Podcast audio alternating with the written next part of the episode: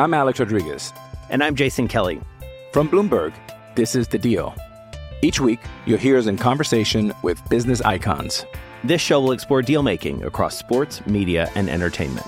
That is a harsh lesson in business. Sports is not uh, as simple as bringing a bunch of big names together. I didn't want to do another stomp you out speech. It opened up so many more doors. The show is called The, The deal. Deal. Listen to The Deal. Listen to The Deal on Spotify. Blue Shirts fans, And Madison Street Maniacs. welcome back to the Worst Hockey Podcast. I am your host, Mike Breezy, with my co host, Nick. Nick, say hi. Good morning. So, uh, I got a lot of good things to say today. And I have one surprise thing to do today that you don't even know about, and it's No. your show. It's your Okay, show. But do you remember when I was like, like three or four weeks ago, I was like, dude, I'm gonna hit you with a question. I don't want you to know about it yet. And then you were like, no, man, I don't like going into that with uh, like I have anxiety, and I don't like going into that without knowing. Blah blah blah blah blah. Same thing, and you just disregard it every time. Yeah. Mm-hmm. Okay. It's, it's not disrespect, it's disregard.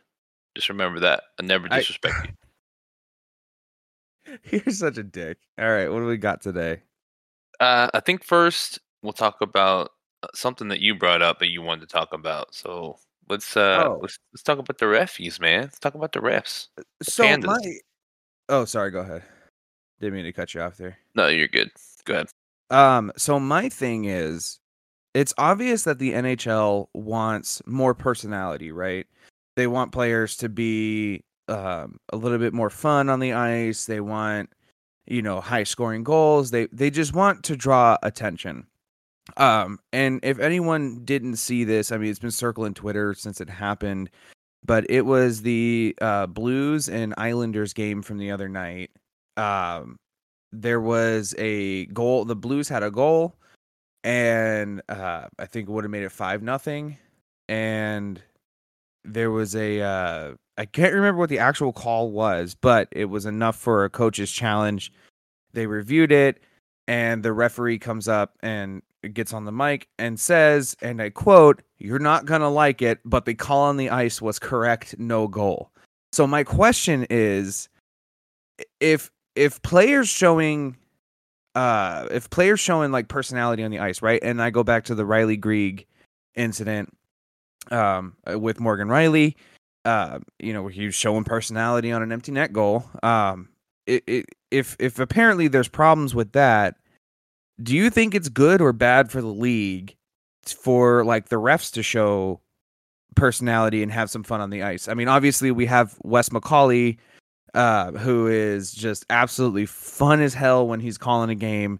Uh, my favorite is the uh, the five minutes for fighting. It, it's just like We're fighting. for fighting. Like it, dude, it's so fucking fun. I love Wes McCauley. But do you think that like, do you think refs should be having fun like this, or do you think that the refs should be like just the the straight and narrow authority figure that's on the ice? Like, what do you think? What's your take on this?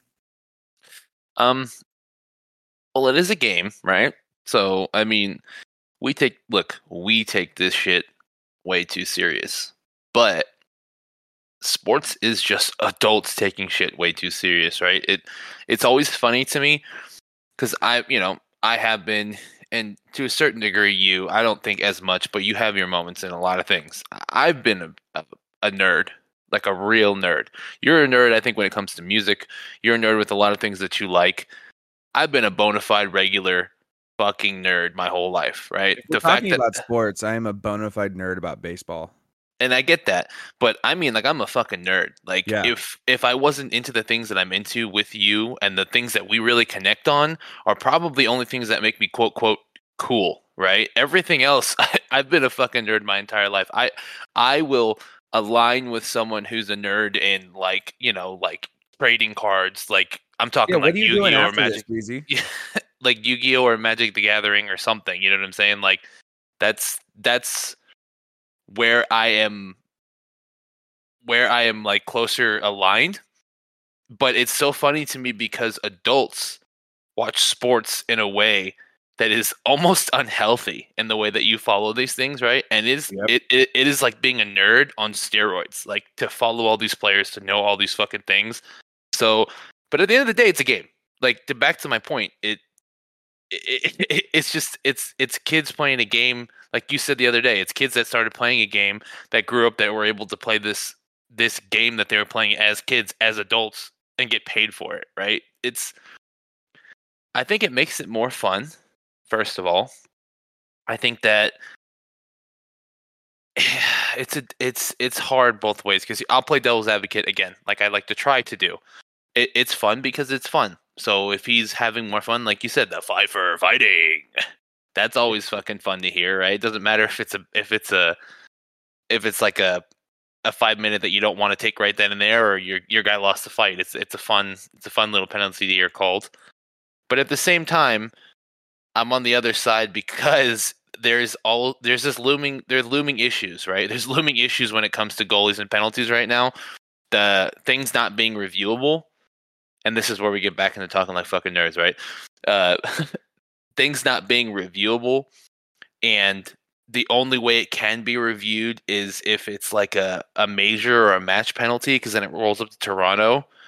Uh, there's moments there are there are moments right i think that if it's just you know uh, hooking high sticking cross check things like that yeah there's there's times to to, to you can screw around and have fun uh, look i could see that it happening more in in places like not because of the team just because it's their vibe like arizona and the devils right? That that would that would fit the vibe for the stadium. I think it's kind of like a like wrestling right? You would you'd play the crowd.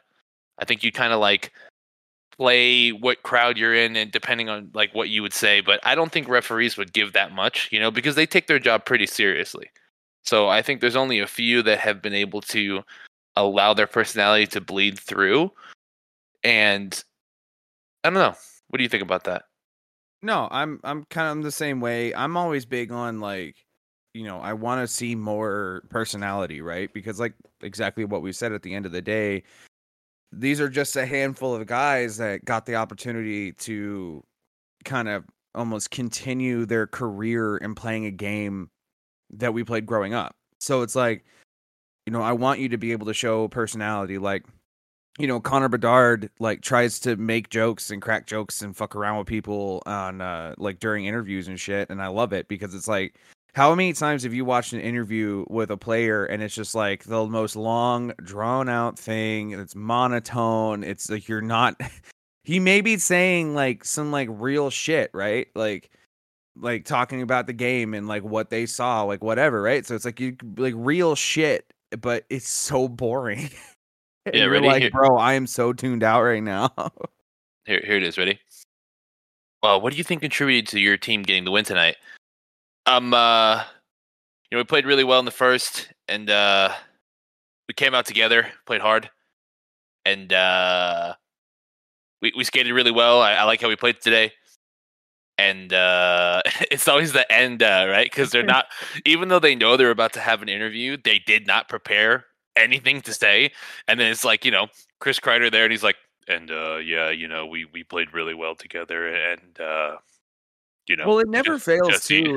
it, it fucking never fails too. Like they'll always ask them like right when they come off the ice, and so they're like out of breath and can't can't fucking think, and that's where I think the and uh comes out from because it's like, you know, I can't breathe, and you're asking me a very long winded question like what what did you think happened on that third goal when Tyler Toffoli scored on a two on one?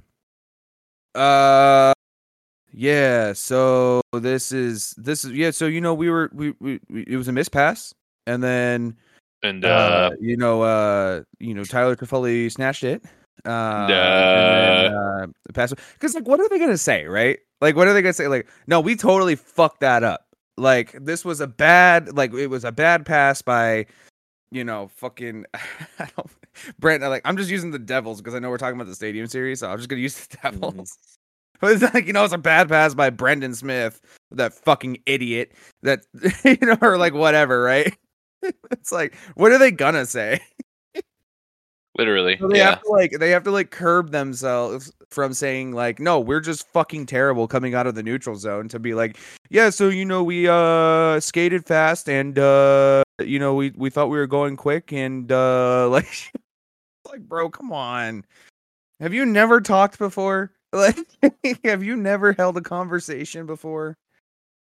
Yeah, dude. Uh, and uh, I think that uh, the referees can uh, show a little bit more um, uh, personality. Yeah, And, in, in uh, summation, in summation of it though, I'm like totally for the the referees having fun and shit. Like I keep watching these things on TikTok and watching these videos of of people who like make compilations of like refs like having fun. And like there was one where like a ref got in the way of a hit and ended up taking the hit and like as they're skating away, the ref goes, "Oh my bad, I owe you a beer for that one." As they're skating up the ice, and it's like I love hearing shit like that. I wish that there would be like more mic'd up moments for the refs because look, I understand that the referee, like the the NHL officiating has been real spotty, right? And for like the past like couple years, it's been super spotty. A lot of like phantom calls, a lot of missed calls.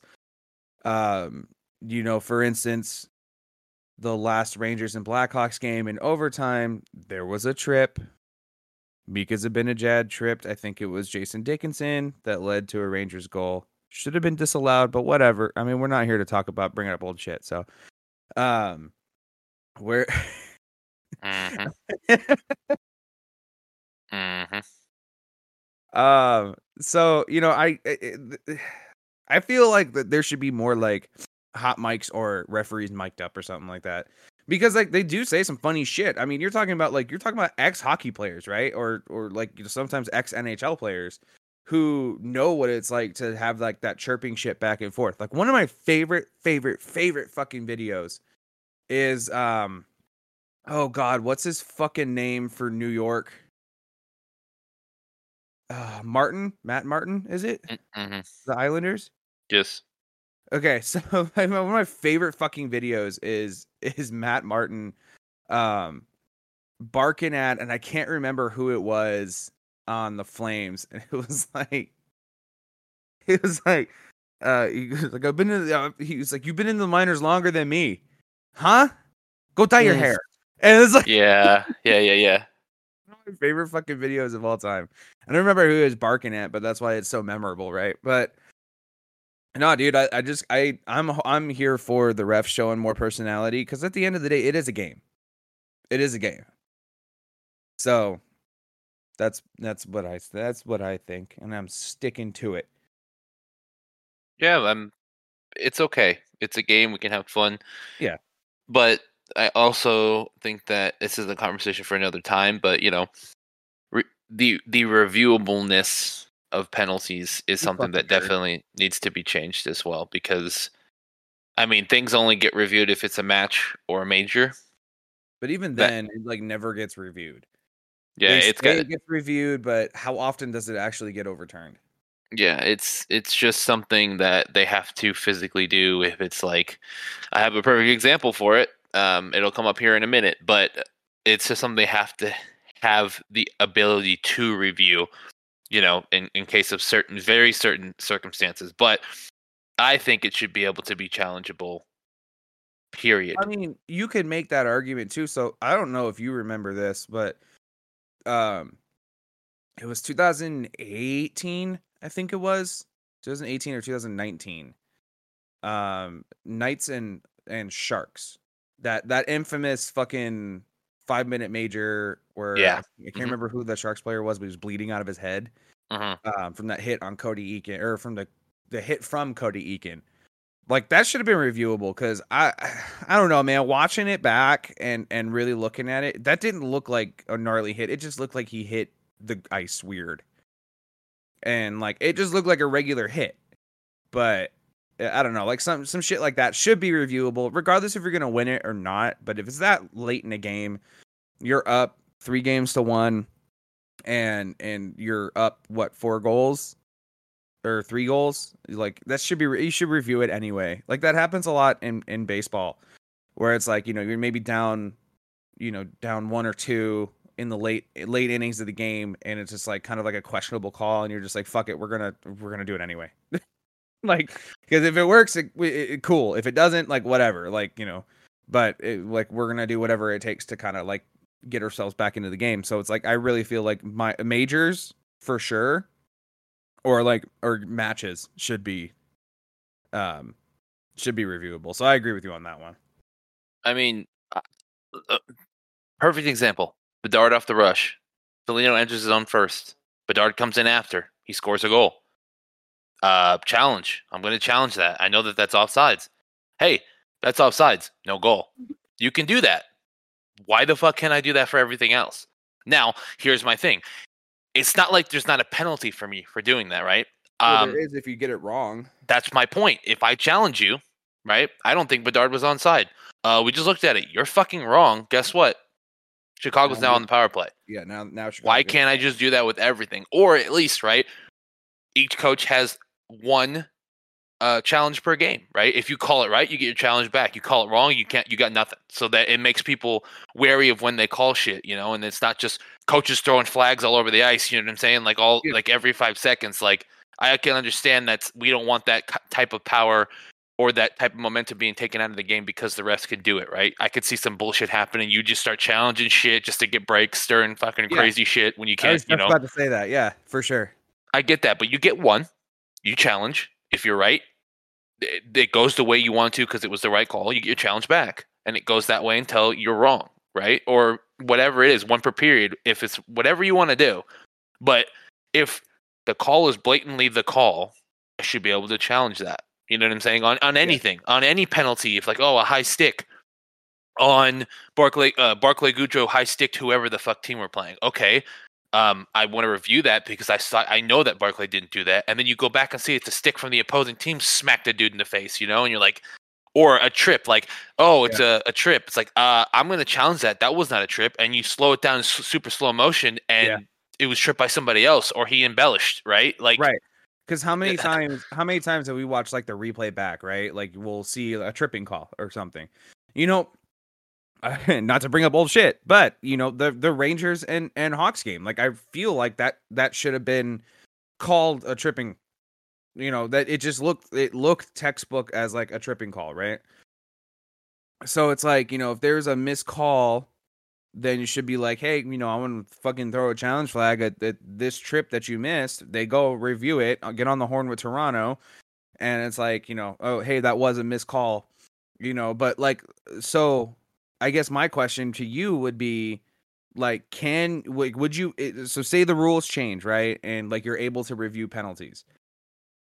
Would you be able to review to to challenge missed calls or only calls that were recorded. So like if it's No. a trip, if it's a trip, you can re- you can challenge it to negate the trip. But if it's a missed call, you can't do shit about it, sorry. Only only if the ref's going to call it a penalty. If he's going to sway the momentum of the game, he's going to change it to special teams. He's going to make something happen on the ice that's not five on five hockey, right? Sure. Then you challenge that, okay? If you get high sticked and the ref doesn't see it, I mean, you're not throwing a flag, stopping play, and being like, "He got high stick, go review it." It's like no. But if the ref stops the play because he says that Barclay Goodrow high sticked, you know, Blackwell, it's like, okay, well, I di- I know he didn't do that, and then Bark comes over. Bark, did you do it? No. All right. Um, it's a challenge. I'm challenging it now. Before this, all right, he comes out. Uh, two minutes for uh, high sticking. Uh, number New York number 21, two minutes high sticking. And then it's like, okay, after the challenge, and it's back out. It's like, uh, we have a coach's challenge for New York. The play is under review. Skates off to the fucking the side. They call Toronto. They look it up. He's like, oh shit, it wasn't. He goes, after further review, it was not a high stick, no penalty. You know, clock reset to whatever. Back in the game, we we keep moving again. You know, because Hey, it's Kaley Cuoco for Priceline. Ready to go to your happy place for a happy price? Well, why didn't you say so? Just download the Priceline app right now and save up to 60% on hotels. So, whether it's Cousin Kevin's Kazoo concert in Kansas City, go Kevin, or Becky's Bachelorette Bash in Bermuda, you never have to miss a trip ever again. So, download the Priceline app today. Your savings are waiting. Go to your happy place for a happy price. Go to your happy price, Priceline. I'm Alex Rodriguez. And I'm Jason Kelly. From Bloomberg, this is The Deal. Each week, you'll hear us in conversation with business icons. This show will explore deal making across sports, media, and entertainment. That is a harsh lesson in business. Sports is not And, as um, you simple know, I- as bringing a bunch of big names together. I didn't want to do another stomp you out speech. It opened up so many more doors. The show is called The, The deal. Deal. Listen to the deal. Listen to The Deal on Spotify. Especially when they called this shit the trippings and the high sticks and shit like that more this year than I've ever seen is high sticks that I've seen called that were like other like the same team high sticking their own team and it's being called on like the Rangers or any other team, right? Um there was one I forget who we were playing, right? But they someone someone was trying to play the puck from around them up against the boards and he grabbed their stick and tried to throw it out of the way Oh, but the way that. the way his momentum was when he was like pulling his stick back it was coming up so he pulled the stick out of the way but the momentum brought it back and hit him in the face and they tried to call a penalty for that and it was like and this is the one thing that i don't like uh, this happens sometimes and it pisses me off that they're like when there's a commotion like that or when something like that happens and they start to review it in toronto or a commotion happens like that and then they review it on the ice and like you're right it was not a penalty it's like you can't do that like either you review everything or we review nothing. You can't you can't pick and choose the moments where it's like, oh, it's in Toronto's hands now. It's like, fuck you. You you haven't done that for the past season, right? You haven't done that for the past five years. But all of a sudden now it's going to be reviewed by Toronto because they're like, no, we're going to hop in because we are Toronto. We were all. Wa-. It's like you can't pick and choose because how is that fair for a call that goes a different way? In a different game that causes a team to lose, but in this specific game, because you know it's bullshit, you can review it. Uh, it's got to be like a rule. It has to be like consistently called in a certain way or, or not consistently called in a certain way for it to be fair. Again, I, I hate that when they go up to Toronto. I'm like, what are we doing? I'm watching the game like, what are we doing? Why are we doing this? How is how are we allowed to do this? You, this is your rule. This is your league. Like, how are we allowed to do this? You know? Also, I want to say this too. I feel like if they bring it up to Toronto, excuse me, if they bring it up to Toronto or Toronto calls for a review, if it is more than a minute reviewing it, just stick with the original call. Like you're at this point, you're you're delaying the game.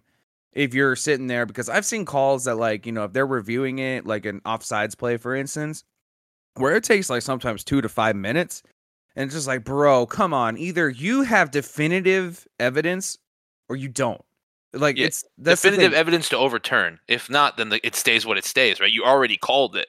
Right. You Or if they're yeah, exactly. No, I I agree 100%. But now I have this question for you cuz I've always had this this argument in my head. So, penalty shot, right? Obviously, a trip on a breakaway um, you know, comes up to be a penalty shot. If you score, it's a goal. If you if you miss it, we continue on. I've had this question in my head and no one to ask it until you. Say it's a it's a penalty shot. Mika misses. Do you think that the Rangers should still be given a power play? Or do you think just anyone, right? Do you think there should still be a power play for a Hmm. trip if you miss the penalty shot? That's a good question here. And here's my answer because I've thought about this before, right? They don't call penalty shots enough. Here's my opinion. Anytime it's a hook, it's a, you know, a- any any type of call like that, right? A slash hook, whatever it may be on anytime it's a breakaway, okay? If let's say Mika is on a rush, it's Mika and Kreider, right? And whoever comes up and starts hooking uh Mika's hands, he can't get it over to Kreider, like boom, that's a penalty. We're gonna call it whatever. Since it's off a rush like that, I think it should be all right, Laviolette, what do you want? Do you want a penalty shot Ooh. Or do you want the power play? Obviously, you got to pick who's on the ice to take the shot, especially let's even make it more realistic, right? The penalty was called on Mika, so do you want Mika to take the shot or do you want to take the 2 minutes? That's what I think should be have be done like especially if Mika's on a clear burner, right? Or he's or Chris Kreider's gone, right? And he gets tripped up, whatever it may be. It's your choice then. If you can't definitively say who had possession of the puck, or you can't definitively say like who who drew the penalty or whatever. I mean, obviously you're gonna know, right? Something like that. Like I would say that off the rush like that, it's whoever gets the penalty drawn. Then you go over to Laviolette and you're like, all right, do you want the shot or do you want the penalty? And he's gonna look and be like, all right, it's fucking Mika. I- I'm gonna take that shot. I think I think Mika's got it tonight. I think he's got it. I'm gonna give it to him. We're like, Ah, I don't know. It was Barclay Goodrow. It was a good play, but I don't know. He hasn't had a penalty shot in a long time. You know what? We'll take know, the two it's minutes. K'Andre Miller. I don't know. yeah, know. you know what I'm saying? Like I'll t- I'll take the two minutes. I'll take the two. I think it should be up to the coach, in my personal opinion. Like that, Yo, if it's a breakaway I- shot, I think that's how it should be. like that. I never thought of it like that. I never thought of like giving a choice of either taking a penalty shot or or a power play. Cause like in my head, it's just like, okay, so say Connor Bedard's on a breakaway, right? But you know, defender comes up, hooks him in the hands. Obvious obvious call, right? Like nothing egregious about it, obvious call. You know, uh, you know, Connor Bedard. Here's my thinking of it, right? So Connor Bedard lines up, takes a penalty shot. If he makes it, it's a goal. If he misses it, the Hawks still get a power play. And obviously, you know, goes league wide, not just for the Hawks. In case It's only Chicago this year. Huh? The rule's only for Chicago this the year. The rule is only for Chicago this year, just because we're basement dwellers. But I mean, but no, like I that's how I think it should have been. I I've had this thought for for like a handful of years now. But like if you miss the penalty shot, you know, you still get an advantage for an obvious penalty because any other time that would be just a 2 minute power play regardless. Cuz I just yeah, I think it should it should be whenever the opportunity comes for a penalty shot, you give the coach the option, do you want this to be a power play or do you want this to be a penalty shot? But then double down on that that if it's ever a breakaway or an odd man rush entering the like offensive zone and you have a clear breakaway where you can see you everyone can see breakaways. I mean, you got the stats. You, we track the stats for breakaways because you can tell, right? So that's the choice. Now, let's say you have someone on the ice that's on your third line and they do a really great play and they get out there, right? Penalty shot. Do you want this guy or do you want Connor Bedard on the power play? I probably want Connor Bedard on the power play, right? Or Sure. let's let's flip it around. It's Connor Bedard on a breakaway and he gets tripped, right? Well, I, I think I want Connor taking that shot because No, I I'm got still taking the power play. I, I I'm just saying personally, I power play. believe Connor Bedard one on one right like that, he can do some stupid shit, right? Just a couple years ago, I would have taken Trevor Zegras on the on, on on like a penalty shot. You know what I'm saying? Because Sure. he can I just mean, he can move the anytime I'm taking Patrick Kane on the penalty shot. Like, yeah, like I a- anytime twice on Sunday. Like, yeah, I get it. But I mean, I I feel like I don't know. I kind of don't want. I wouldn't want to like rush the pressure for an 18 year old to be like, hey man, we're gonna like, you're gonna take this.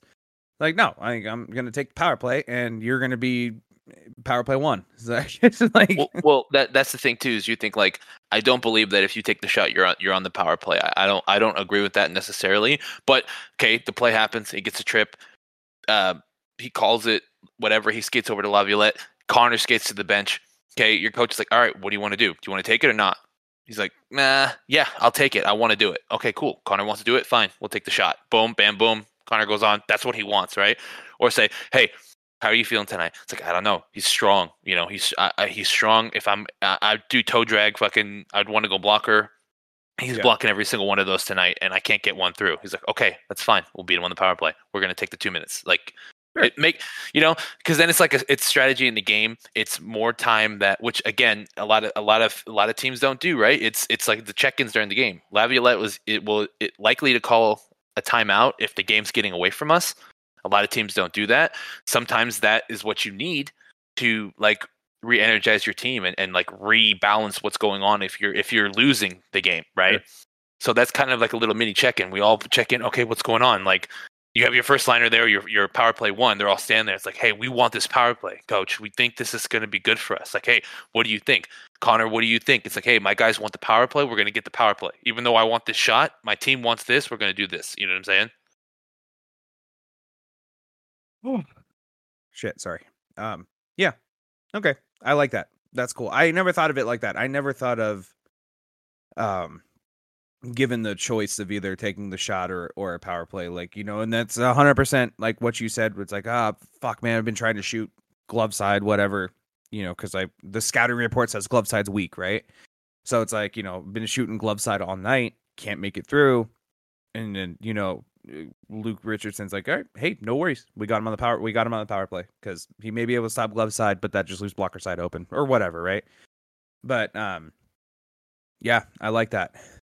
It just leaves Thank more you for taking my opportunity. random tangent. and Yeah. turning that into something.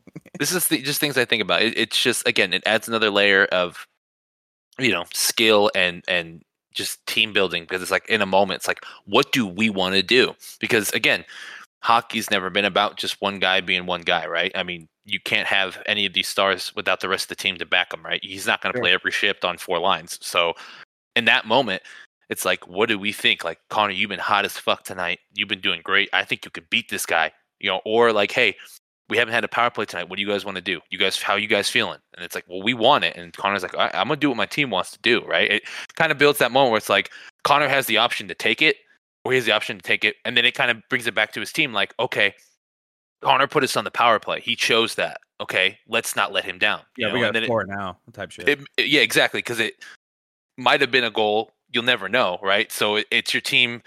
Because power penalties get called all the time. You know, people they go on the power play quite often. So it doesn't mean shit. But when you're sitting there in a moment where it's like, do we want it or not? It's like, okay, now this means more than it did before. I mean, you know that you're getting a man up. You have to score. It's what you want to do. It's what every team wants to do, right? But now it's like we decided to do this. So it means more than it would if it was just a two minutes high Just a stick, call. whatever. You know, Yeah. like Did you say two minutes fisting? I said two minutes high stick. You're getting more than two minutes for fisting, I would think. That's at least a double minor. Personally, I don't know, but My uh, bad. like the audio cut out for a second. it only caught the the F. my fault. My bad. He said two minutes for fisting. I'm sorry. Anyway, moving on. That was my fault. you got some stuff on the brain you need to talk about, buddy. Oh man, that German midget dungeon porn really gets to you after a while. Um I, I would I would assume it does. okay, let's uh let's shift gears. Thank you for taking that by the way and and uh oh my god, thank you for uh uh, I don't know if you just heard my alarm go off, but I forgot I set that for 750. Um so let's let's shift gears a little bit. Let's talk about that 9 game heater that the Rangers are on cuz oh my fucking lord. Yeah. Um, it's happening. It's happening, boys. It's happening? It's happening. It's all happening right now. It's not a drill.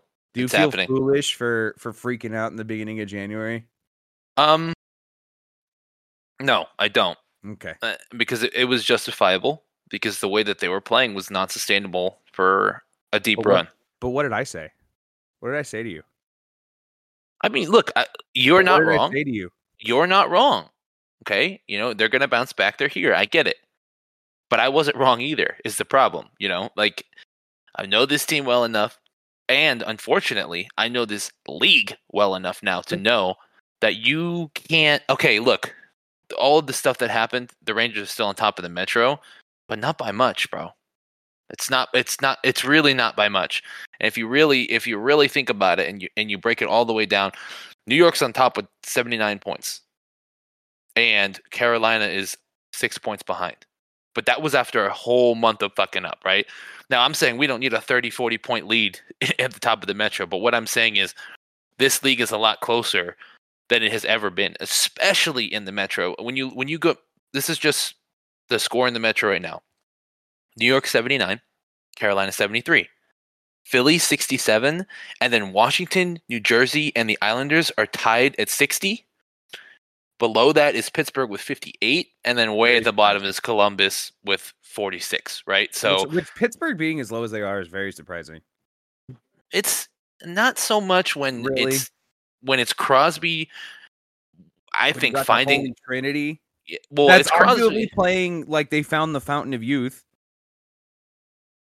Some nights, but Crosby is still is playing like he wants to win fucking Hart this year. Like he's doing amazing things. It's the rest of his team that's not helping him out. Unfortunately, you know, it's it's the inconsistency of the rest of his team letting soft goals in, losing things that they shouldn't be losing, and then Crosby saying, "Oh, by the way, I'll get a goal as much as I can, but you guys are gonna have to help." They're like, "Eh, I don't know. I mean, there's discussion right now talking about like release Crosby to another team, give him a chance to win another cup because Pittsburgh fucking sucks. And this is coming from Pittsburgh fans. Like, let Crosby go. Like, let him go. Don't don't let him die here. You know what I'm saying? Like, it's Don't let it's him die crazy. here, but he's a three-time Stanley Cup champion in, in your city. Like I get it. I but this is what they're saying, bro. That's all I'm well, no one's gonna take that saying. contract on. Like I'm not disagreeing with you. I'm just saying this is what they're saying. I mean, I saying. get it. I mean, around this time of year anyway, it's always like, you know, oh, you know, release this guy, release that guy, release this guy. You know, the same thing could be said about Washington and um and uh um Ovi. You know, it's just like, oh, release him, let him get another ring, blah blah blah. It's just like he's not for one, pretty sure that that contract has been worked out years ago where there is a no trade clause in it. Um, but also it's just like how would that look like to a player who spent his entire career in one shot in, in one city for you just to be like, hey man, we're gonna let you go, i.e. Patrick Kane. Like best example is fucking Patrick Kane. And he came out the other day and was just like, you know, hey, if you know, if the front office said we want to make you a Blackhawk for life, then that door would have been still open. But that door is now shut because they said that, you know. So, but I mean, regardless, that's a Kaner, for another time. Kaner and Sid are in the same boat where it's there's a lot of game left to be played in them. Whether it's one, two, three, four more seasons, whatever it is, their skill is there to continue to play them the best that they can right now. And it's not like a huge drop off, like where it's like this is pathetic that this guy's still playing hockey. No, they're still contributing in a major way, right? The difference for Ovi is that Caps have become like let's get Ovi the all-time scoring record. That's what we care about, and that's Sure. what they're doing. You know, they're not for Pittsburgh. It's not like let's get Crosby and X. Let's get and you know for Detroit now, it's not like let's get Kane or whatever. They're just fitting in and doing what they can with the team that they got. Capitals are very much so like we got to get this guy. That's what it look. That's what it seems like, right? The last couple of years, like we, just got to get him goals. title and call it a day. Yeah, because that, that that's what they're trying to do for him. So I can understand him not moving, but I mean, Sid doesn't want to play anywhere else that's not Pittsburgh. I understand that, and you know, I don't think it's a look. He's done enough, right? Let him play Well, out like- his last years and let him enjoy this. Whether it's in a playoff run or not, he's got his cups, he's got his accolades, he's done his career. He just let him play what he's playing, and then let him go when he wants to go. I think he's earned that. Play, uh, play the other side of it, right? So like, let's say, you know, let's say he's been he's been on the fucking on the pens for coming up to almost what twenty years ish, coming up to it. Yeah.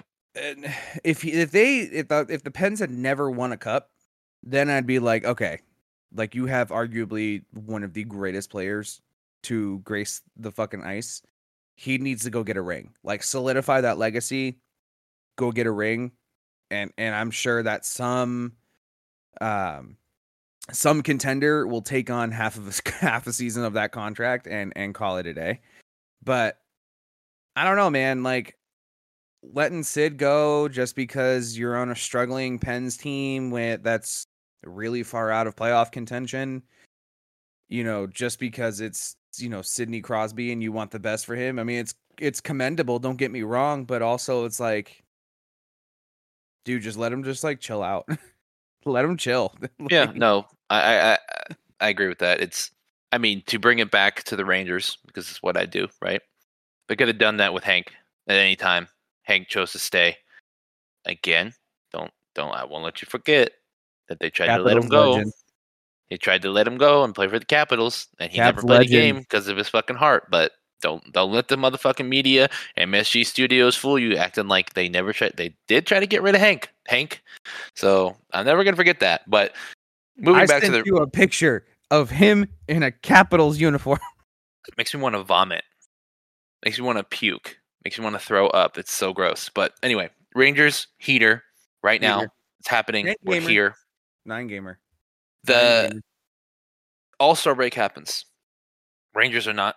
They're not there. Okay. There's a lot of looming issues, but again, a lot of them got solved, and this is why I was harping about this so much. Right. The January that we had, and the February that we're having currently, the only thing that changed was the fact that they wanted to win, I guess. Yes, there has been pieces that came in and out of the, the lineup. Yes, we've had guys come up from Hartford, which I'm going to talk about in a minute. But realistically, nothing really changed. Only thing that changed was our third line clicking, our fourth line being what they are, our top six guys contributing every once. And that's the thing. For the Rangers to win, this is so fucking crazy. For the Rangers to win, their top six just needs to contribute 50% of the time and we win in the fashion that we're winning. It's not like all these wins just, oh, Artemi Panarin had a hat trick or a five point game. every every game this month. That's not the case. What I've been trying to harp on is the amount of depth that this team has and the things that they do. And we come out of the All Star game, and our first game back is Colorado, which I was nervous about because Colorado is a very good team. They have been historically for the past few years a very very good team. I think that that loss was kind of the downfall of Colorado for some reason because after that they they just couldn't win a game. Um, they're bouncing back, but it, it, was bad. Colorado's not is it was in a is in a mini slump as well. But so we beat Colorado. Hey, we're we're high, right? Because we come out of the All Star, we're like, hey, maybe that was the break we needed, and we roll right into Tampa Bay, which for us is is another important game because you're never going to forget the past, and they're the reason that we got bounced out of the Stanley Cup, you know, playoffs in the Eastern Conference Finals. It was Tampa Bay. We beat them 3 1. Then we have a close, close, close fucking game against the Blackhawks because, like I've said a million times, those motherfuckers play. They they will play that game. They do not care if it's the first seeded team or the team right next to them, wherever they are in the standings. They're gonna play their ass off. Okay, that was a that was a close fucking game in overtime. Then imme- immediately after that, we played the Flames. Shut up. Immediately after that, we, we play the Flames, and Igor gets a shutout. Beautiful. We play the Canadiens. It's a 7 4 final. Wow. And then we're like, what the fuck is going on? Right? Like, are, are we back? Like, are we are we back? You're starting to think, why not us? Right? Then we play a stadium series that sees us down two goals, four to two. We're down way more than two goals. Yeah. Um, at at the point when we tied it up, it was a four two. It was the four two deficit, right? And we bring it all the way back to a four four tie or a five five tie, I think it was. Five, and then five. we go into then we go into overtime, and then Artemi Panarin does the Artemi magic that he does. That was weird, man. He, he blocks a shot in the offensive zone, which every time, right? When your guy pushes into the zone when the other team has possession, you're kind of like, who cares? Don't even put the pressure on him, right? Like, just back up, defend. Well, the reason why he does is because this one in a million time that this fucking happens, where the guy who has possession in his defensive zone tries to make a pass or a play, and he blocks it. Artemi blocks it in the slot, high slot. Puck shoots up into the air, comes back down in front of him. He does his dingle dangle, throws it in. Someone from the Islanders tries to slide and block, knocks the net off, but because Artemi was already in the process of shooting the puck, they called it, you know, a forward motion on the puck. The net comes off, but it, the puck crosses the line. They said, "Hey, that's a good goal." They call it a win for the fucking Rangers. That's, I'm like, that's so weird to me, man. Like, why should that count? Like, I understand the forward motion of the puck. I understand that it was the defender that knocked the puck off of the the moorings. I get it, but that should not have counted. And I don't I don't know why. And like it's nothing against the Rangers, it's nothing against Panarin, but it's just like if the net comes off, the net comes off. You're right in the instance that if it wasn't a high danger chance and the net didn't come off because of an Islanders defender who had no ranger near him, right? If you don't count that goal, right? That sends a message that says if you're in doubt, knock the net off. And I know that's not what he was trying to do. And I'm not trying to say that. I'm not trying to say that it was what his intention was. And I'm saying honestly, it could have went either way. I'm happy that it went the way that it went because it was an underdog story for the Rangers to rally back, sure. right? But there was a gray area and that was one of those times where it was like this could go anyway because the whistle wasn't blown. I know the net came off, but the whistle wasn't blown. The net was coming off while he was shooting. It was taken off by an Islanders Islanders defender with no ranger around in sight. You know what I'm saying? So yeah. it, it it if you don't call that right, is it send a clear message that when in doubt, knock the net off? You know, like I, I don't know what the reasoning was. It went to Toronto. I don't agree with half the shit they say. I'm glad that I could agree with one thing that they said this year, which was this goal because I wanted it really fucking bad. But like I know. get it, but also like the the when in doubt, knock the net off has been a thing for years. Because I remember watching Tuukka Rask do it, mm-hmm. like several fucking times. Of like you know, hey, his you know glove comes off or his mask is broke or whatever. No one's listening. Dude just knocks the net off. You know, I've, but, yeah, I've seen that. Yes, exactly. But but at the same time, it's like, look, I I love the fact that that Panarin, you know, Panarin scored that. Uh, you know, especially because of my lifelong love for Artemi Panarin. and my lifelong hatred for Stan Bowman for trading him to fucking Columbus. But Justifiable. um, it's reasonable. It's reasonable. It's reasonable.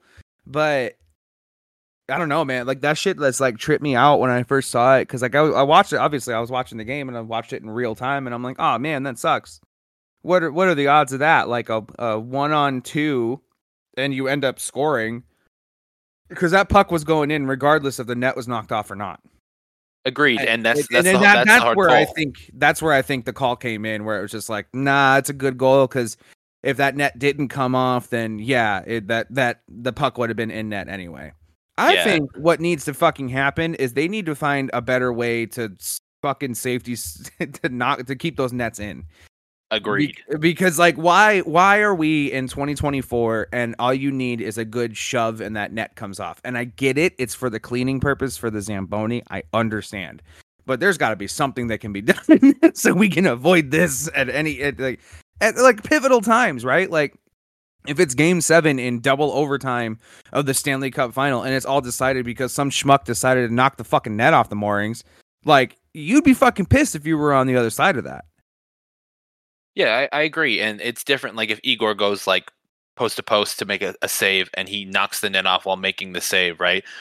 I mean, Well, In the heat- regardless, he made the save. Like, in yeah, exactly. So he made the save, and that was his way of making the save. And I can't blame. I can never blame the goalie for doing what he thinks is necessary to stop the puck because you have what five people on the ice at all times trying to get the, the puck in towards you. So it's getting hectic. I understand that. In this specific instance, like you said, it was going in either way, and because it wasn't like a Ranger shoved someone from the Islanders into the paint and it knocked the net off. I think it was where their head came. Look, I don't know exactly why, and I, again, it was kind of like that's a good goal, but the net did come off. But but but it, it wasn't because it was like we couldn't tell if it was going to be a goal because the net came off. It was like, no, dude, no matter what the fuck happened, that was going to be a goal. And I think they because it was so definitive that it would have been a goal no matter what.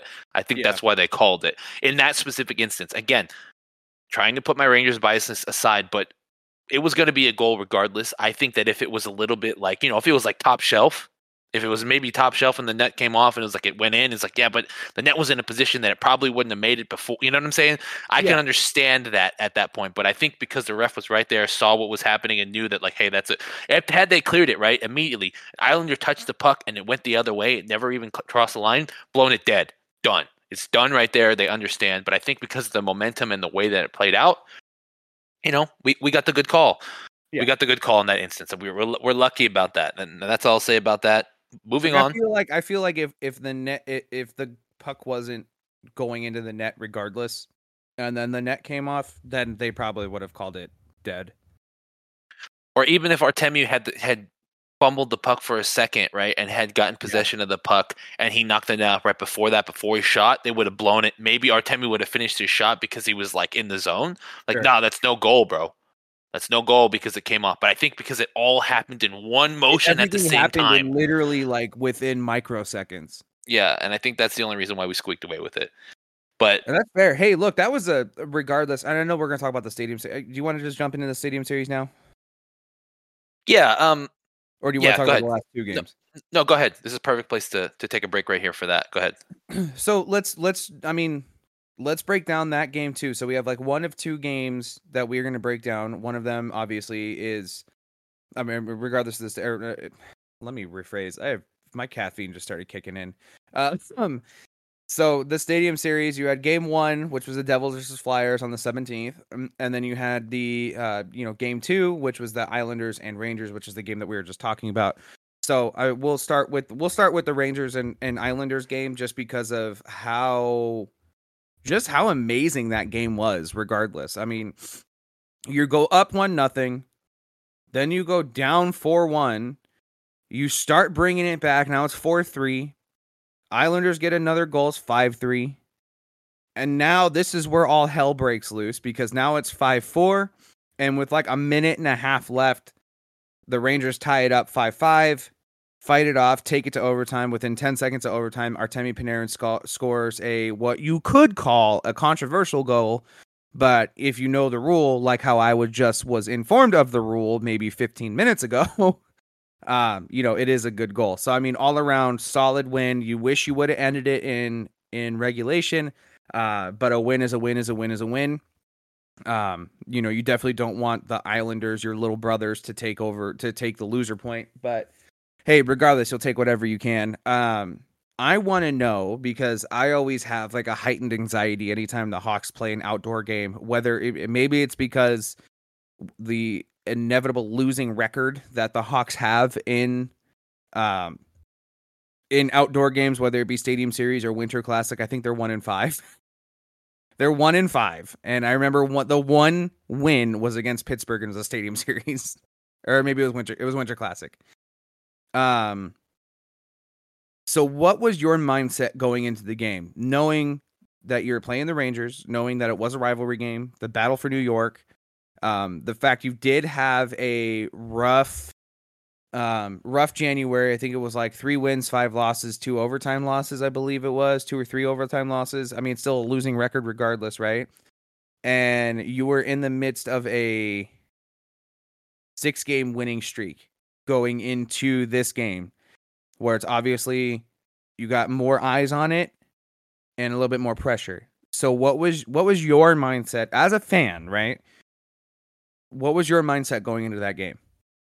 Well, uh, right before this, right, the Rangers have a, a, very good record outdoors. I don't think we've lost any. I think we're like five and zero, oh, right? We haven't lost any out, out, outside games. But for me, it's it's more about how iconic those games usually are. And I said this the other day to you. It was like, you know, some of my favorite moments are, you know, Henrik Lundqvist stopping a shot in the outdoor game. You know, like some of those moments like that are are are amazing. And and for New York, like I said this before as well, these games mean a lot to people. Like the the Winter Classics mean a lot to a lot of people. The Stadium Series games mean a lot to a lot of people. It's it is almost like it's what like the NBA is doing with like the midseason, whatever the fuck they're doing, you know, where it's like the crazy fucking hey, just team elimination. It, it doesn't mean shit, but it, it means something because we're doing it, right? So that's that's kind of what it is for the Rangers. And then New York playing New York, that's crazy uh, we have a long tenured rivalry for a long time. I, I'm not ashamed to say it. The Islanders were the much better Rangers team. They were much more physical and they were consistent on their power play. Um, yeah, dude, it was. We had uh, we had Rempe, uh, Matt Rempe. His debut was the Stadium Series game up. He came up from Hartford. They pulled him up, say, "Hey, come come play, whatever." And his first shift, which is like a minute and something into the game, he gets into a fist fight with Martin because Martin's trying to spark his team because you know they just went down one early, and they're like, "We we need to we need to get control of this game." And I guess they lined up against each other. He's like, "Hey, kid, you want to go?" And and Rempe's like, yeah, you know, like sure. And then literally one second into the National Hockey League career for Matt Rempe, he gets into a fight. And I don't know if that's like a like a new record or some kind. And I know we like to keep stupid stats over stupid shit. That's got to be some type of record for the fastest fight in the NHL. I haven't seen one. Like it literally, the puck dropped and they dropped gloves. He literally had 0.01 second. Like he had one second on the ice before he got into a fight, which was fucking crazy. Um, so that was cool for him. Um, his debut, he's a seven foot tall dude. He is big. He's seven feet, like two forty or something like that, and that's huge. It's, you know what I'm saying? Like those hockey players, it's like he's six, he's six three, 195 pounds. You know what I'm saying? Like they're they're usually so lean because they're they're skating, working out so often that they're six whatever, and they're only like 200 pounds at the most, right? He's like 240 because he's so big. So eh, it was cool to see him do that again. The Rangers running running it back, and it always sucks, right? And maybe you don't feel this way, but I definitely do. It's like when you get a New Jersey, a retro Liberty, reverse, whatever, and your team plays bad in them, you all you can think is like, God, these fucking jerseys are cursed, bro. Like, I don't yeah. want this jersey anymore. Like, I don't want it. Like, this is a horrible. I, every time I wear it, I'm gonna think of the time we got fucking smoked. So the fact that we won this one, it kind of makes that stadium jersey even cooler than I thought it already was.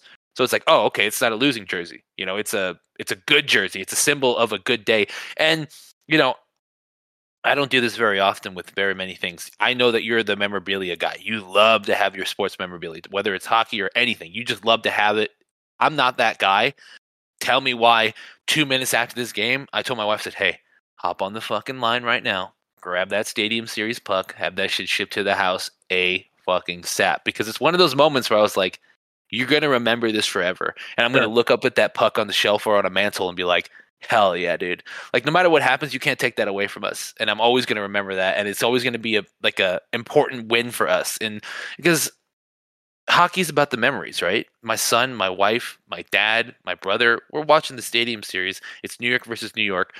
And whatever happens in the future, it was a moment where our New York came out on top in a stadium series, you know, and it doesn't happen all the time. It's not it's not consistent where you're in the stadium series. So it was it was pretty cool. And I think that if there was any moment, any time this season that there was a moment that the Rangers embodied that no quit again, it was this game. Oh, it was this game for sure. Absolutely. And it it was it was fantastic. I, I loved it. I loved it. It was great. Again, if we lost, it would have stung and it would have sucked, but I would have at least respected the no quit to come back. It's again, no quit doesn't mean you don't ever lose. It just means no matter what's happening in front of you, and this is a metaphor for life, bro. I'm not trying to get philosophical on this podcast, but no quit to me means it doesn't mean I'm always going to win. You know, you can't get two points every single night. It's not going to happen. But the point is, is that I'm going to come with what I have, and my team's going to come with what we have. And we're going to do the best that we can every single night. That's that's what the no quit means to me.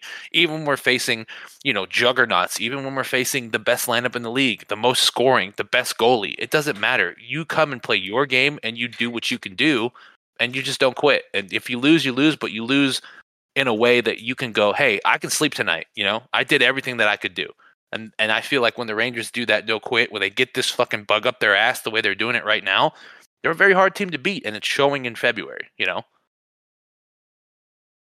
Yeah. Um I resonate so fucking hard when you were like, "Yo, buy that shit right now" because it's like that hard memory. Um when the when the Cubs won the pennant against the Dodgers in 2016 and when they were going to the World Series, I think I spent maybe $300 on World Series merch. And when they won the World Series, I think it was close to about 2 grand. So, I get it. I I Well- want I get it. when you're in an Italian family, it's it's just it's weird, bro. An Italian family. Some people might not understand this. When you're in an Italian family, you like you wait, right? You're watching the Yankees all year. For me, it would be the Yankees, right? So you're watching the Yankees all re- year. It's, it's happening, right? Something happens, they win something. It's like everybody, everybody's uncle, everybody's auntie is like, "Hey, start buying merch. Start buying merch right now. Everybody, start buying merch." God forbid they win the World Series, right? It's like, all right, and my grandpa, you know, my grandpa knows that year, all he's getting birthdays, Christmases, Oh. Father's Day. it is all gonna be Yankee shit. And then I'm I'm sitting there going, this motherfucker, these are gonna be too big for his ass, and I'm gonna get these shits. Like I have so many shirts from my grandpa. It's ridiculous. They all go to my wife now because I'm too fat. But The dude, oh my god. I'll tell you what, when the Cubs won the World Series, Christmas, Father's Day, everything, my dad's birthday, because my dad's birthday's in February, everything was so easy because all of it was just Cubs World Series merch. And and my wife mm, jokes because she was like, "Wow," she goes, "This year was the easiest Christmas shopping I've ever had to do." I was like, "Why?" I was, she goes, "Because you and your dad all got sh- like Cubs World Series merch that and it's all ordered from one site."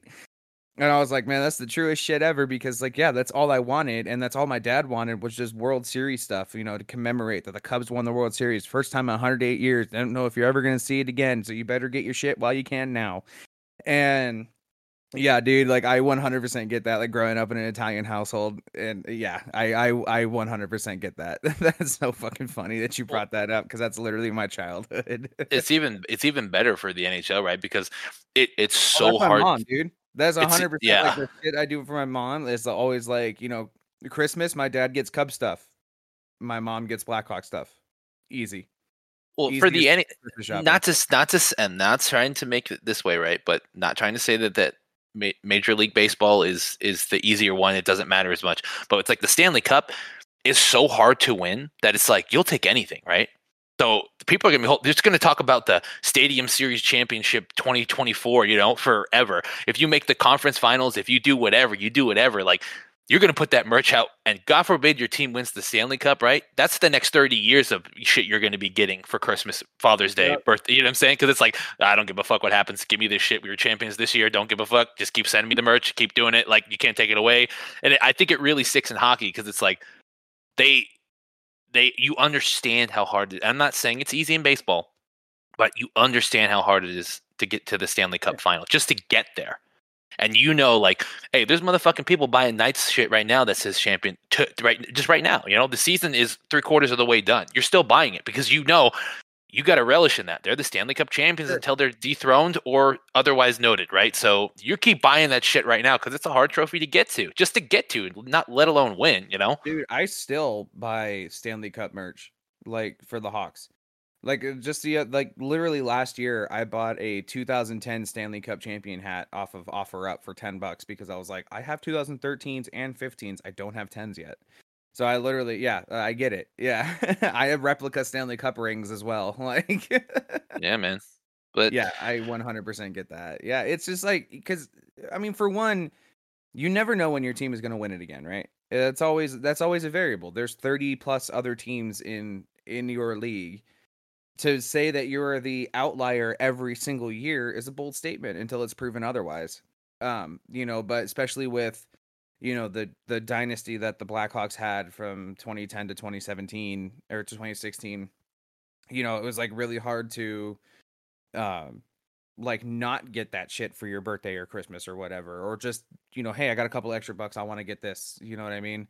And and even for like the winter classic and stadium series stuff like i can't tell you how many of those jerseys i have like i have a this is so fucking funny i have a brad richards uh winter classic jersey just because like for one i mean the one thing about me is i like buying jerseys of obscure players right i don't you know i have my kane i have my toews i have a bedard um you know i always get those but also like i have a dylan strome winter classic jersey like who the fuck's gonna have that right yeah, right. That's you know, crazy. uh, I got a Petr Mrazek jersey coming because who the fuck's gonna have that, right? Um, you know, Brad Richards, and a lot of people are like, "Who the fuck is Brad Richards?" Well, Stanley Cup champion Brad Richards to you. Uh, Yeah. my mom has an Antoine Vermette jersey.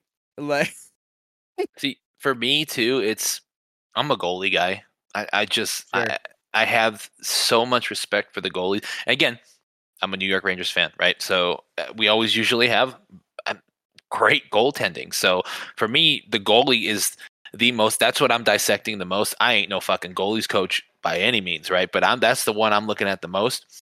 And for me, it's always going to want to be a goalie. So we get a new kid in there, and fuck, I got a quick jersey coming right now. It is on the way. You know what I'm saying? I- It's coming. jersey on the way. It's so it's I got that respect for it, but man, it, it, it's it's something different, bro. And I don't want to get too far into this into this tangent, but it's yeah, if you're listening to this podcast, you know. You know exactly what the fuck we're talking about. And and I'll just If add one thing. I hope if you don't understand, I genuinely hope you get to that level because it is it is so fun. Like to sit there and be like, man, I was like, they just dropped, you know, the uh you, let's say the Ducks, right? Let's say so whoever's listening to this right now is a is a Ducks fan, right? And it's like, fuck, dude, like the first of all, the Ducks have one of the best jerseys I've ever fucking seen. Period. The Um, purple, I fucking love the purple with the old school duck with the old school like a Wild Wing logo on the front of it. I love it. That's probably one of my favorite my favorite jerseys. But like, you know, I I hope that you you come to this conclusion of like, yeah, like this is I wouldn't say it's my life, but you know, we're damn near I'm damn near right there. I mean, I feel like once you get the logo tattooed on you is when it's kind of like you become that personality trait. No, for sure. Yeah, and and also if you're a Ducks fan and you know you're kind of upset about the how the year's going, again, uh, Could be a this- Blackhawks fan. I- I'll I'll go one step further. I'll say that you have the cleanest jerseys of all time in history. Period. That Oh, is disagree, those, but yeah, those duck fine. jerseys. I can't think of one that's better than that in my personal opinion. So at least you have that, Uh, right? The 2021, I think it was, Blackhawks uh winter classic jersey, the black one. I respect those and they're great, but it's not even fucking close, bud. Disagree as fuck. Not even close. Unbiasedly, unbiasedly disagree. There's bias in that, bro. There has to be There's be. zero bias in that. Eh, No, dude. I There's promise no way. you. I promise you. There is zero bias in that. That was that black jersey. It was one of the cleanest fucking jerseys I have ever seen in the NHL. And that's me saying that. And I'm a guy, I am a fucking sucker for the diagonal letter jerseys. Like the Rangers jersey or Pittsburgh's or or even Vegas's reverse retro. Like I'm a, I am a I am a slut for that jersey. But the black winter classic jersey with the old school logo on the front, solid black and white contrast. That's the best jersey in the NHL. That was the But- best jersey in the NHL. That's an L take for me, but regardless, remember asking your opinion on it. yeah, I mean, this is what this podcast is: is you asking my opinion, me asking you yours. But anyway, No, no, it's not. It just happens to be like that because of the respect that we have for each other. well, now it went out the window because yeah, you're lying to me. respect for you. Fuck you. February 20th, we saw the Rangers place the Dallas Stars. They win 3 1. And the, the most important win this month, the most important fucking win this month, right? And oh man, the Rangers beat the Devils 5 1. 5 1. And when I tell you that the Devils imploded on Instagram, dude, i i you had to be there. You just had to be there, dude. It was it was fire our coach into the sun, fire this team into the sun. You know, fucking this is oh my, it was so funny. It was like, oh well, uh, try talking to us when it's fucking Rangers fans going there, and I like I don't like it. I don't like it when you go to another page and start talking shit. I think it's really tacky. But I look. Don't get me wrong. I'm looking. I'm not commenting, memes, but I'm looking. But New Jersey is such such a like a shit stir on Instagram. They here's here's the difference between New York and New Jersey, right? There's a lot of differences, but here's the main one on the internet. When New York wins, they don't have to put another team down to celebrate. New Jersey has to.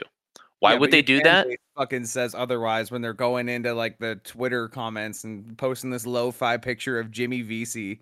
is like your team just lost to Jimmy fucking Vesey or some Oh, shit like that. Hold, hold on, hold on. Let me finish my thought, okay? the New York Rangers don't have to put another team down to celebrate a win. New Jersey does.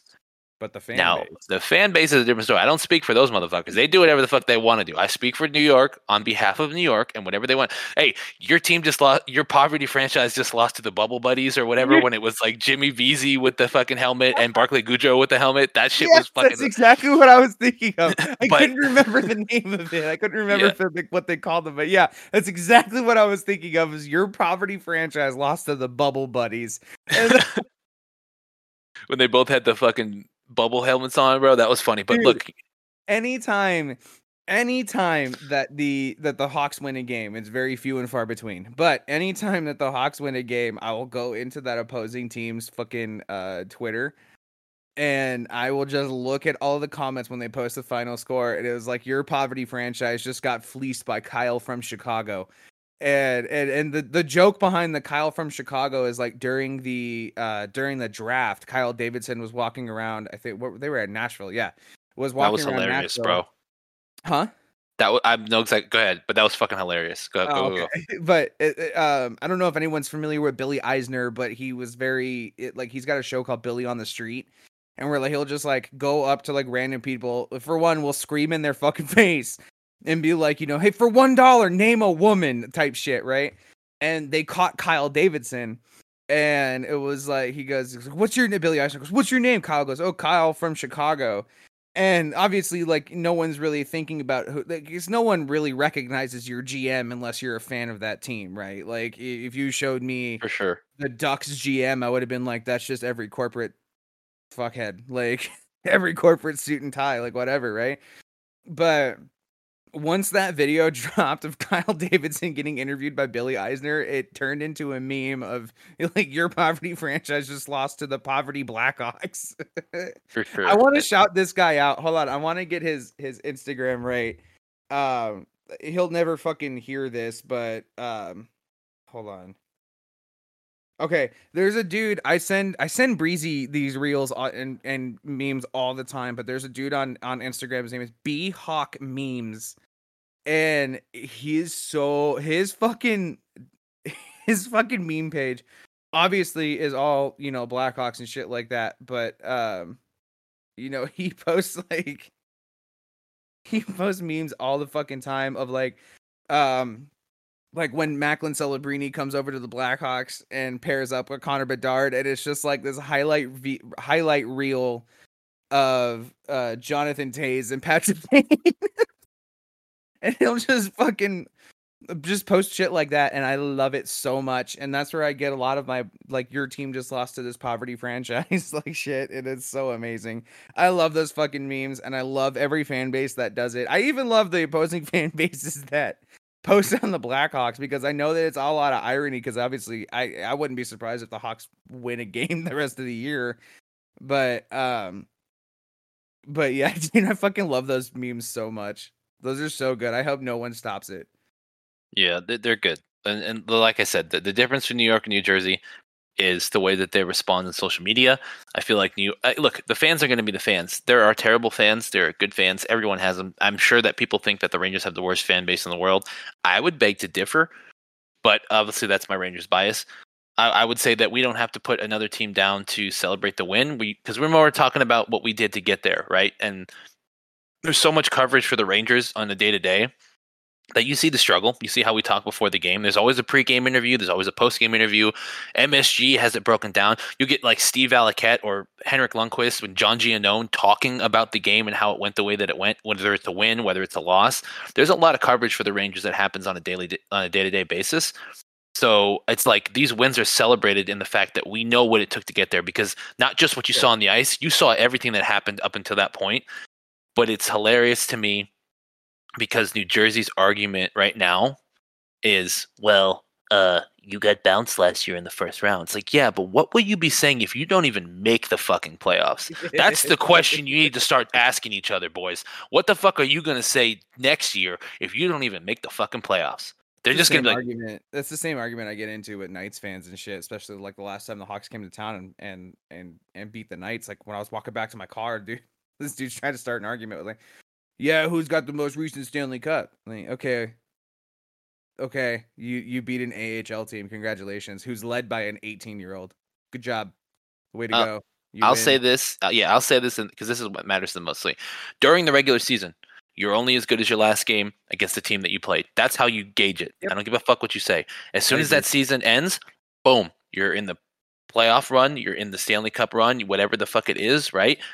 Now it's a different game. Everything is gauged off of that. If your team didn't make the fucking playoffs, you don't get a fucking opinion about the fucking playoffs. Period. You can talk about it, right? But here's the thing. Your team didn't even make it. My team got bounced in the first round. That's fine. Okay. I made it to the dance, didn't go very far. Again, if you didn't win the Stanley Cup, there's not much to talk about. It if you really made it to the if you made it to the finals, good on Even you for beating your division on on that side, but that's all you did. Again, But at the end of the day.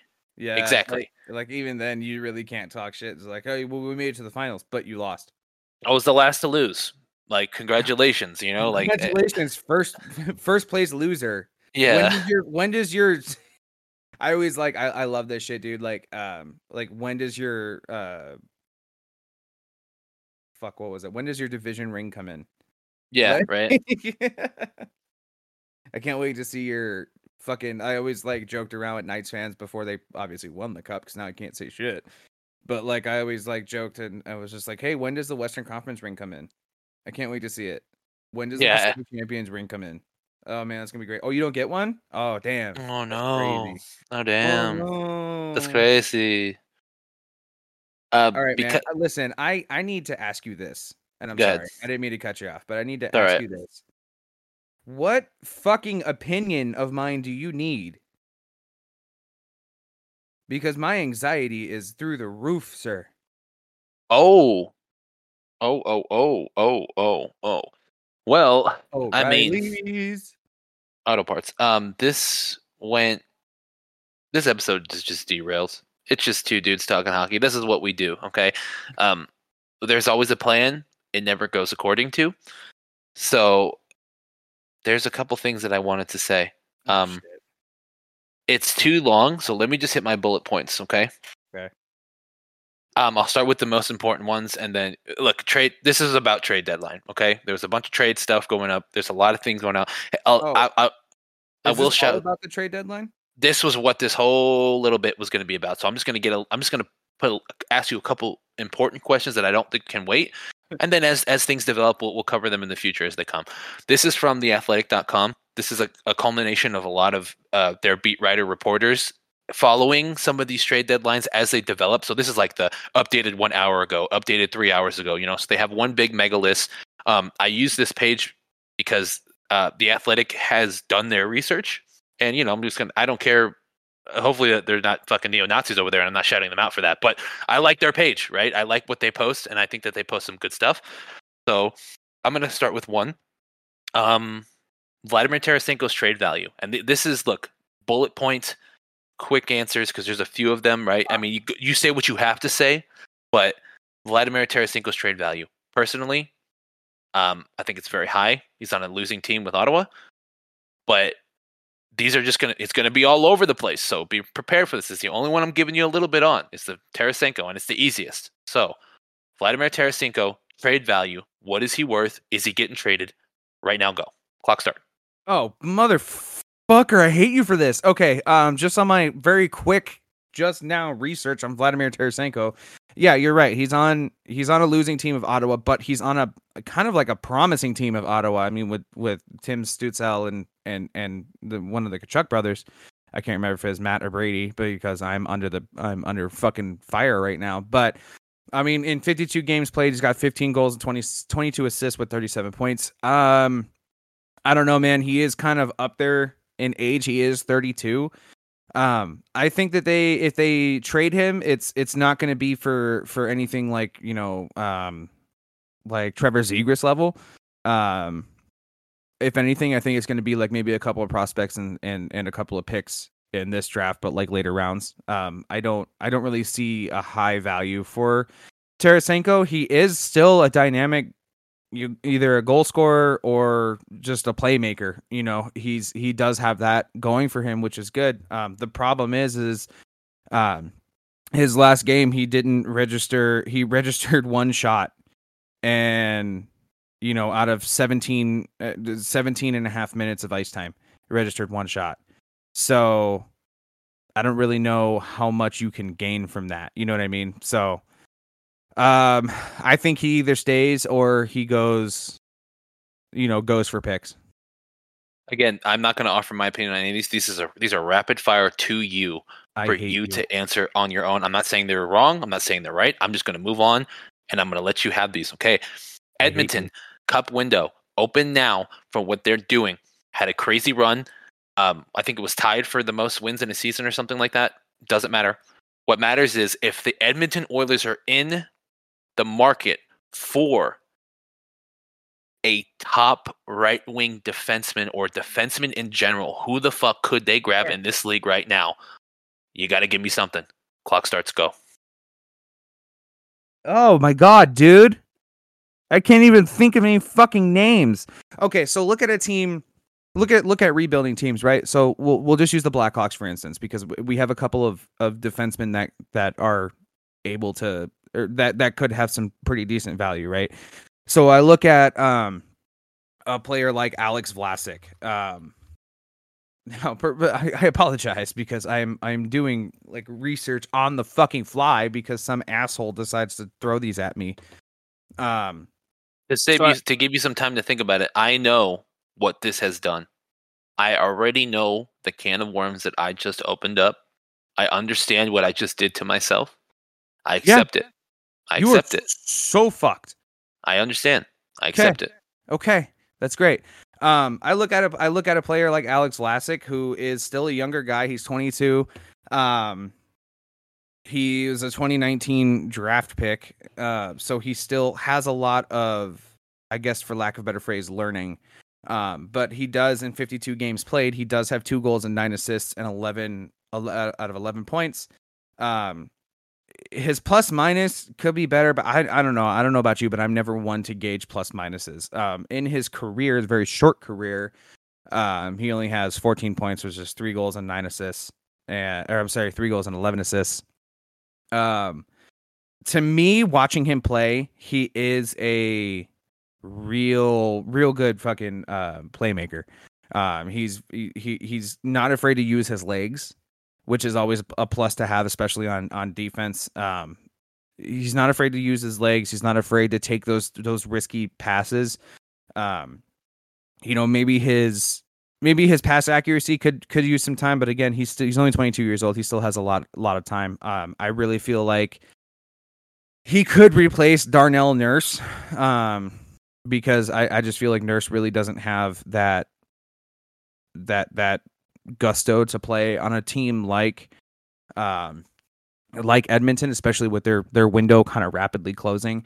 Um, however, you know Vlasic can give you those real top defenseman um, ice time. Uh, for instance, like la- last night's game against Winnipeg, he did have almost 25 minutes of ice time. Um, but I, I, think I feel like he he probably might go real high on their list if they're looking from teams that are um, that are rebuilding that that really just want assets and draft anything else um, more prospect pool to to dig from. Um, for the life of me bro i can't i can't think of any other defenseman. Jake Guentzel is one of the biggest trade pieces right now that could be traded this year okay? He's on injury reserve. He will not be available till after the trade deadline but he can still be traded. He do you put him as a high pick for any other team that's obviously not Pittsburgh because he's on Pittsburgh. But do you put him as a high pick? Do you think that him being hurt, knowing that he'll come back, will affect him being a trade piece for Pittsburgh? Do you think he'll get picked up by anyone? And I mean, his production has been 22 goals and 52 points before he got hurt. Okay. It's very, very good. Yeah. Do you think that there's still a chance that they're going to use him as a piece? And do you think there's going to be teams open for that, thinking that he'll come back and contribute for the rest of the year? Well, I feel like any team that is just outside that that playoff window, right? So, I mean, just a quick glance, you know, you look at the teams like the Kings or the Lightning, for instance, or the Blues, maybe the Predators, um, the teams that can really turn it up at the end of the year that maybe just need that goal scorer. Um, the problem is, what did he go on injured reserve for? Do you know? I don't know, and I think it's more fun that you answer this question without knowing. I'm going to check, but I think it's more fun that you answer this question without knowing. I fucking hate you, bro. Come oh on. my god, you're a piece of shit for this. Um, okay, so yeah, I don't know what he went on IR for, but uh, let's just say it's lower body, right?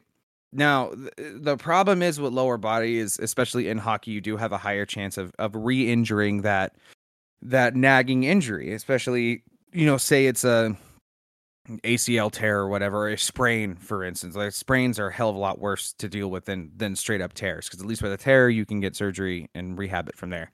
Uh, with a sprain, you still run that risk of no matter what you do, taking a step wrong could re re-aggravate the injury. So, um, if he is going to be dealt from Pittsburgh, which I don't think he will, especially with with with a Pittsburgh team that is still trying to fight for a playoff spot. I mean, still a lot of hockey left. It's only February. It's almost April or I'm sorry, it's almost March. Um, with a lot of hockey left, you know, I don't know if he might get dealt, but if he does get dealt, I would say he maybe has a chance of going to. Uh, I'd probably say Nashville, just because Nashville really, I believe, lacks kind of like that scoring power. I mean, they have a negative seven differ uh, goal differential while still being plus plus five hundred by five games. Um, I don't know, man. I just I feel like maybe uh, I would say it's either a toss up between either St. Louis or Nashville in order to get to get Jake, but it kind of really just depends on what he went on IR for. Um, you know, if like I said, if it is a, a lower body injury, especially being 29 years old, you've got a real, real high chance of of getting hurt again. Um, but you know, same for um you know, same for for any player. But it's given the fact that he's 29, it does kind of factor in a lot. Like, do you want to take that chance on a player coming back from from an injury like that? Do you want to take a chance at 29 years old? That's my that's my take on that one. I, I feel like there's only like maybe a handful um uh, maybe a handful of teams, maybe like two or three teams. Um, St. Louis and, and Nashville being the top two in my opinion. By the way, it was a shoulder injury, fucker. So that changes everything now. But I still think that like the top two teams are are Nashville and St. Louis. I really think that they need that that goal scoring ability to kind of eke into the playoffs. Um, you know, both of them are sitting at 62 points. I feel like in order to really solidify your chance, you, you I mean, aside from the 100 points that you need to get into the playoffs if you want to sneak in in that last one or two spots, um, you know, they're only maybe 20, 30 points out from that. So, you know, especially with a lot of hockey left, I feel like that might that might do some good. Um, my only thing is like, you know, what does Pittsburgh do after that? Do they try to, you know, get him back in free agency after the year? Um, do they just kind of like cut their ties with him and, and just cut their losses? But again, everything factors back into for one, it's a shoulder injury, and for two, he's 29 years old. You know, I understand that in in every day in life, 29 is still young, but you're playing at a, a very high level of of a game. Um, you know, where injuries matter, and especially in a very check heavy league like the NHL, a shoulder injury, I mean that's that's like one of the the first things to get hurt. So, Nashville or St. Louis. Anthony Duclair is one of the talked about trade pieces from San Jose. San Jose is a bottom of the league team. We know this already. The question is, I don't want to. Uh, this we got two questions left. You're doing great, by the way. This one is a very specific question. If Anthony Duclair is acquired, is he going to be a level up on another team or a bust? I don't know. Um, I'm gonna be honest with you. I don't. I don't. No brain power. You got to give me an answer. Is he going to be a bust, or is he going to level up if he goes to another team? I think he might be a bust, and and solely because of the last two years, he's had very negative production. I would say last year with Florida, um, you really got a sample size with him with only 20 games played. This year, you got 50 games played, but the in the year before Florida, with Florida, you know, he had 74 games. He was good for 58 points. If he can get back to that level, and I feel like playing on a team like St. Louis, where especially when you went a, a fucking over 13 to start the year, um, you didn't. You, I feel like maybe a change of scenery might help him. Um, the problem is the production that he has had this year, three quarters of the way through the year, might hurt that trade value because it's like it looks like you know why, why are you really wanting to take a chance on a possibility of a um of a change of scenery riding the ship um i'm just gonna go a meatball take i feel like if he does go anywhere i really feel like he's gonna have um excuse me i feel like he's gonna he's gonna be a um a level up no brain power. I'm just gonna say that. Last Love final question. You made it to the end. Congratulations. It'll, this is an easy, a much easier one, but also a little bit hard. You. I want to hit you so bad. Colorado Avalanche needs goaltenders. Oh, they need somebody. Okay, either to be a strong backup or fuck. Let's be honest. At this point, they might need a fucking strong starter, right? Someone to help Georgiev out here. Who goes to Colorado to help them finish out this year?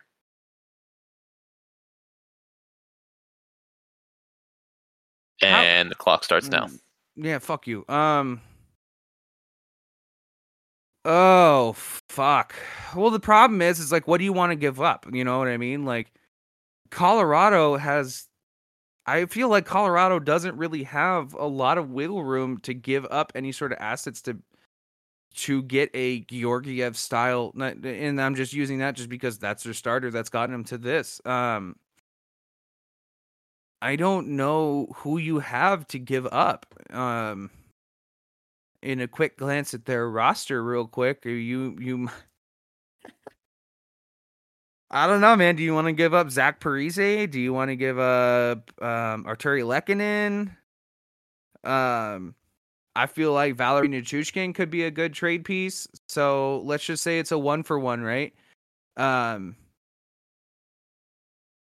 maybe Jacob Markstrom from Calgary, but Calgary's not going to want to give up their goalie because I mean they're still in a playoff push. I guess you could say, considering the the Pacific is the weakest fucking division on the planet. Elvis Merzlikins, Merzlikins, um, could be a solid backup. He's kind of a shaky starter. Um, I would say, dude, if um if Mrazek didn't sign that two year extension, I'd say for sure Mrazek.